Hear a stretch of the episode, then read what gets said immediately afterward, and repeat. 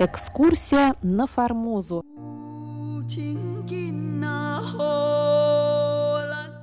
У микрофона Мария Ли. Здравствуйте, уважаемые друзья! Сегодня мы продолжим знакомиться со статьей Валентина Лю, старшего научного сотрудника и руководителя Центра тайваньских исследований Института востоковедения Российской академии наук о захвате танкера Туапсе.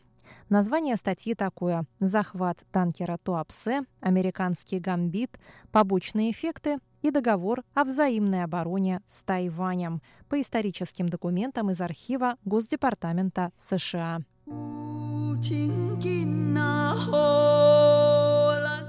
прошлый раз мы познакомились с фрагментами из телефонного разговора президента США Дуайта Эйзенхауэра и госсекретаря Джона Далласа, который состоялся 16 июня 1954 года, то есть ровно за неделю до захвата танкера Туапсе. Этот документ не оставляет сомнений, что высшее руководство США не просто заранее знало о захвате Туапсе, но и само инициировало, активно планировало и санкционировало его.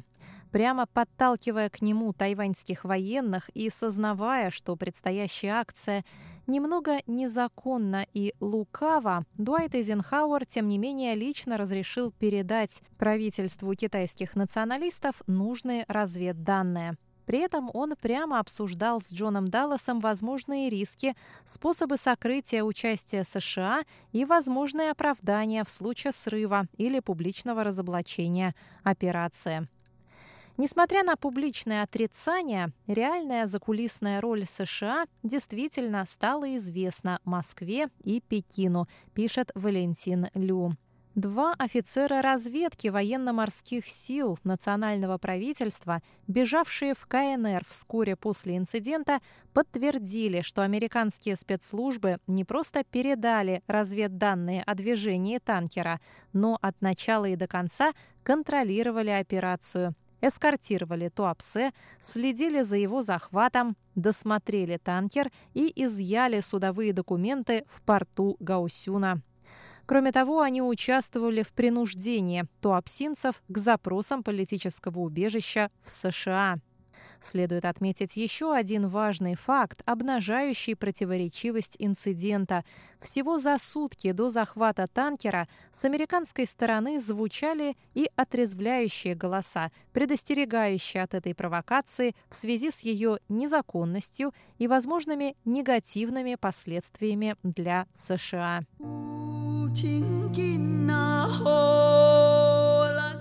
22 июня 1954 года посол США в Китайской республике Карл Ренкин, получивший сведения от людей из окружения Чан Кайши, направил из Тайбэя в Госдепартамент срочное, совершенно секретное письмо под номером 702 с четырьмя возражениями. Далее цитата. Я узнал из китайских источников, что их военно-морские силы получили инструкции захватить три советских танкера, если они пройдут вблизи Формозы по пути на север. Текущая позиция между Сингапуром и Манилой. Груз по сообщениям 27 тысяч тонн авиационного горючего. Прошу Госдепартамент рассмотреть самым внимательным образом следующие пункты, базирующиеся на доступной здесь информации.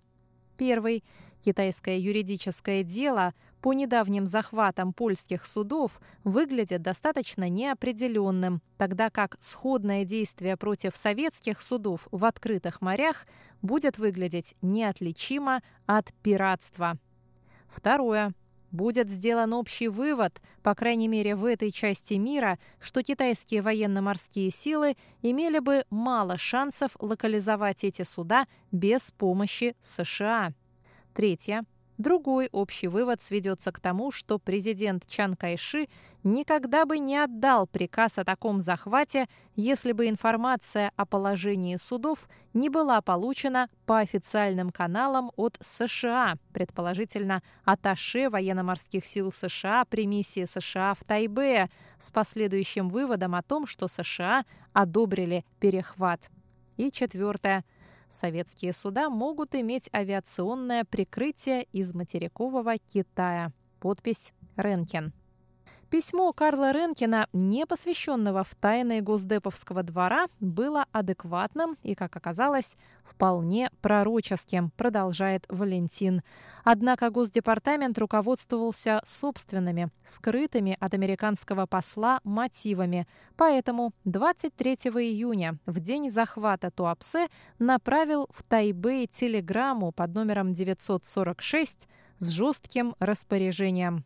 Далее цитата. Департамент не имеет информации, которая подтвердила бы выводы, указанные в пунктах 2 и 3 вашего сообщения. Дело не является ответственностью нашего правительства, и вам следует воздержаться от влияния на китайское правительство в этом деле. Вам следует избегать дискуссий, которые могут способствовать неоправданным выводам, о которых вы упомянули. Персоналу США следует избегать проявлений открытого интереса или ассоциации с этим инцидентом. Конец цитаты. В итоге Карлу Ренкину оставалось лишь зафиксировать факт захвата судна.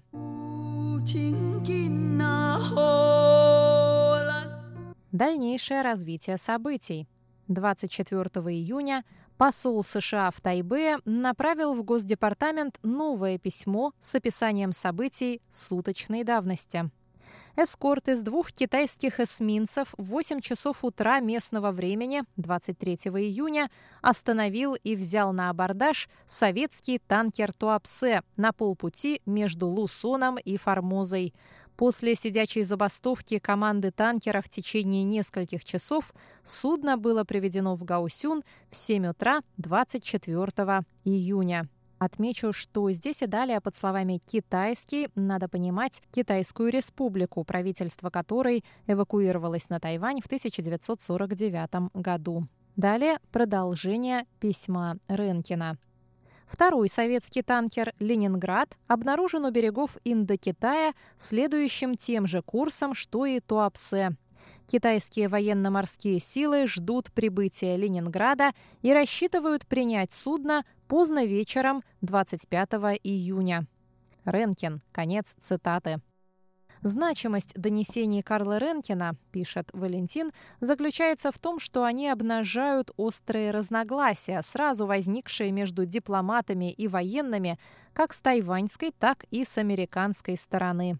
В чуть более позднем меморандуме Джону Далласу от 19 августа дело Туапсе было обобщено следующим образом. Далее цитата. Военно-морские силы китайских националистов перехватили танкер Туапсе 23 июня между Лусоном и Формозой. Он был приведен в формозский порт Гаусюн, где удерживается до сих пор. Китайцы пытаются побудить к дезертирству членов команды.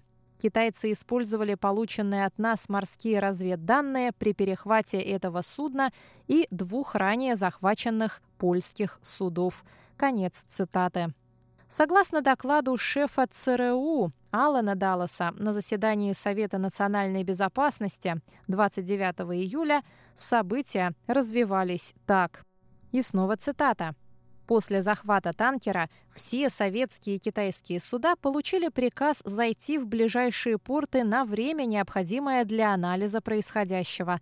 На это ушло примерно 10 дней так как они считают, что китайские националисты – полнейшие американские марионетки, они должны были заключить, что советский танкер был захвачен по американскому приказу. Далее они должны были заключить, что это было первым шагом в выполнении американской политики по перехвату всех судовых перевозок коммунистов в этом районе. Они решили, что не могут мириться с этим без борьбы и решили отныне предоставлять военно-морскую и авиационную защиту своим судам. Конец цитаты. Выводы Алана Далласа были близки к реальности и косвенно подтверждали два неприятных для американских стратегов факта. Первый – реакция коммунистов превзошла изначальные ожидания. И второй – ситуация вокруг советского танкера стала выходить из-под контроля. Продолжение истории